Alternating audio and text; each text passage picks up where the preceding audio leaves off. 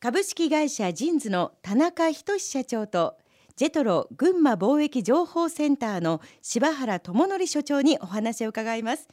まあ、先ほどは中小企業の海外展開の成功例などについてもお話を伺いました。さあ次はいよいよ群馬から世界へといったお話を伺っていきたいと思います。田中社長のジンズはメガネ業界におきましてアメリカ中国台湾香港そしてフィリピンに進出していて、まあ、まさにもう群馬から世界を体現されているわけなんですけれども田中社長、まあ、なぜ海外展開をしようと考えたんですか？初めは全然考えてなかったんですよね。あ、そうですか。まあ漠然として、うん、あのなんかこういつかはって思っていたんです。ほうほうほうでたまたまですね、ええ、その中国に進出したの2010年なんですけども、はい、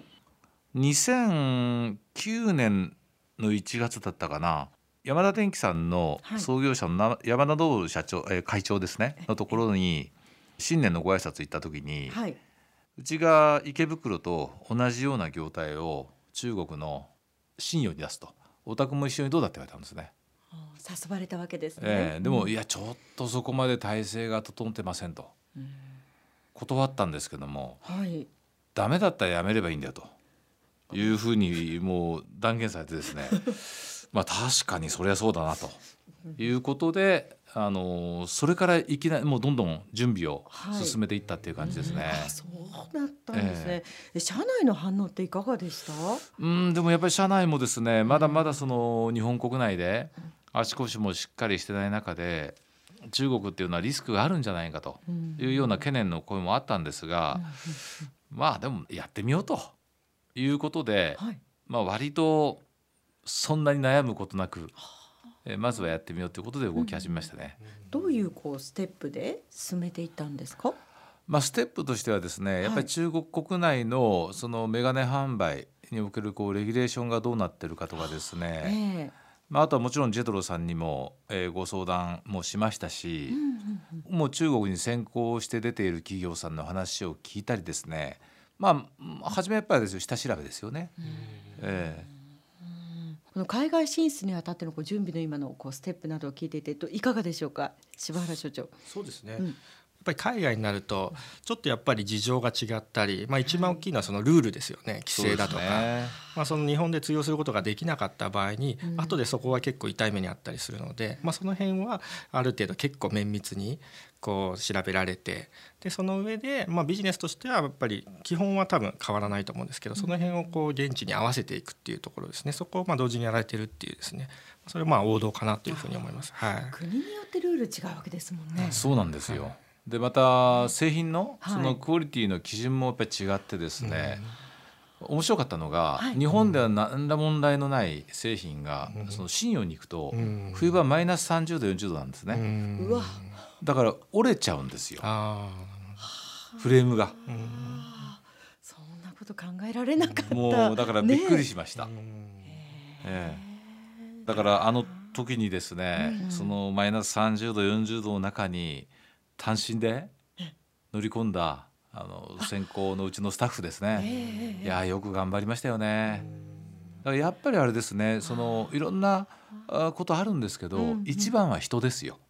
人、ええ、やっぱり海外に出るっていう時に、はい、社長自ら出ることができればそれはいいんですけども、うん、やっぱり誰かに任せなければいけないとなった時には、うん、本当に信頼できる右腕がそこでできるかどうかですよね。うん人はやっぱり大事ですか？そういう人材ですね、うん、まあやっぱり人材が肝になりますね、はいまあ、なかなか中小企業さんの場合ですと、うん、英語が喋れたりとか海外経験があるっていう人はなかなかいないので、まあ、そういう意味ではまあ社長が最初はやる場合もあるんですけどもまあ、最初から最後まで全部はできないので、まあ、そうやりながらもやっぱり誰かを育てながらやっぱりい。ずれこう徐々に任していくっていうですね、そういった形中長期的なですねやっぱ視点っていうのは必ず必要になってきますね。そうですね、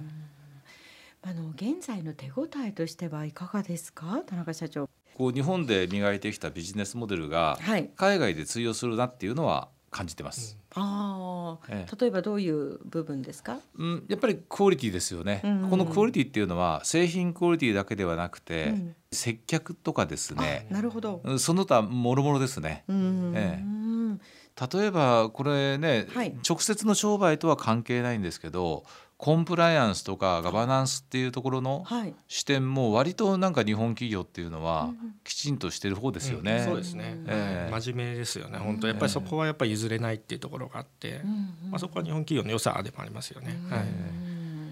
あの柴原所長、はい、ジェトロは企業の海外展開をこう支援しているわけなんですけれども群馬県のポテンシャルというのはどうですか、はい、うん、私はですねものづくりにしてもあるいは農畜産物にしてもですね、まあ、非常にやっぱりレベルが高い企業がまあ多くありまして、まあ、高いポテンシャルがあるというふうに思っています。まあ、実際に物とか、まあ、作物とかをですね作るやっぱり現場が群馬県にあるということと、はい、その現場においてですね、まあ、そこにこう情熱とこだわりを持ったですね人ですね、まあ、人もたくさんいるんですよ。なのでそういう意味ではですね、まあ、現場とこの人があるっていうのは群馬の強みかなというふうに思っています。まあ、ただですねやっぱり群馬県って恵まれているので、まあ、結構現状に満足されている方が多くてですね やはりその海外と、まあ、比較もしたことがないと。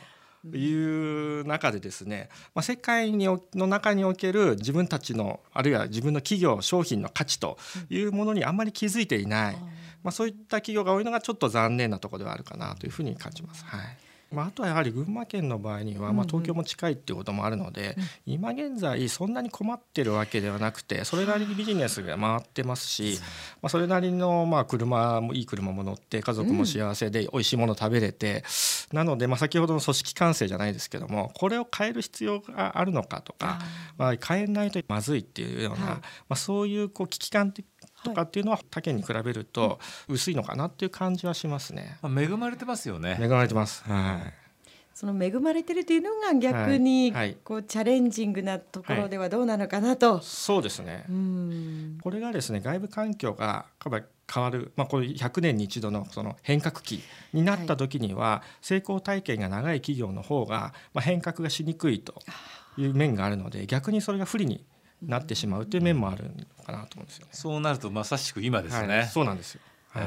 デジタル化社会に向けて、はい、こう県内企業が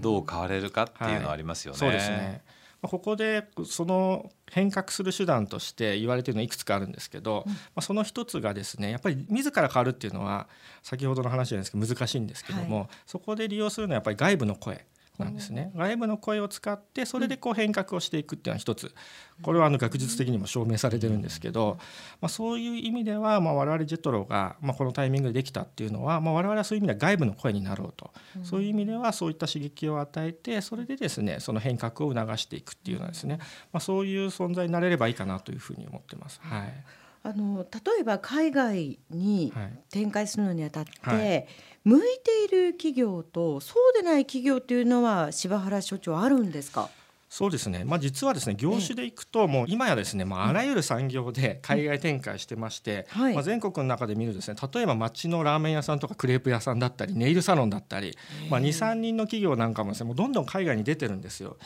そういう意味ではあらゆる産業にチャンスがあるというふうに思います。ただですね群馬県の場合にはこれからチャレンジする企業が多いので圧倒的に後発になっちゃうんですよ。そうですね。今やですねあの海外のバイヤーは日本のものめちゃくちゃ詳しいんですよね。日本人より詳しいぐらい詳しいんですよ。なので先行している商品だったりそういったものと、まあ、どこが差別化できてどこが強みなんだかっていうのをですね、まあ、それをまああの整理してかつ相手に端的にバンと説明できるっていうそういうそれなりのやっぱり準備が必要になっていくのかなというふうに思います。はいまあ、田中社長はいろいろなこう企業の経営者の方々ともあのお友達でいらっしゃると思うんですけどどういう人が向いてますか？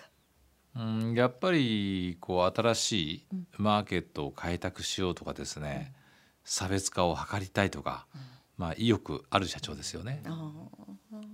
う現状に満足していたら交代ですねこの時代。うん、そうですね。そういう意味では今が順調だからといってずっと続くと思っていたら。もうそのそうですね日本の場合には、うん、あの一つだけ確実なのはこの状況が続かないということは確実なんですよ、まあ、人口は減っていくっていう中で、ね、今の状況は続かないっていうことが確実なんですね、そうなるとやっぱり変えていかなきゃいけないっていうのは必然になってくるんですね、はい。この間面白かったなと思うのが、はい、今デジタル化社会って言われてるじゃないですか、はい。はい、で人によっては第四次産業革命とか言うんですけども、中国では我々は今文明を創造してると言ってました。文明を、えこのデデジタルは文明創造と一緒だったんですよ。工画文明の次の文明創造だと。えー革命どころじゃなくもう文明ですか、だからそのぐらい社会が変革するってことなんじゃないですかね。すごい時代に私たち生きてますね。そう思います。いや楽しいですよね。そんな変化ないですよ。ないですよね。えー、ワクワクですか。えー、ワクワクですよね。この後もコマーシャルを挟んで田中社長と柴原所長にお話を伺っていきます。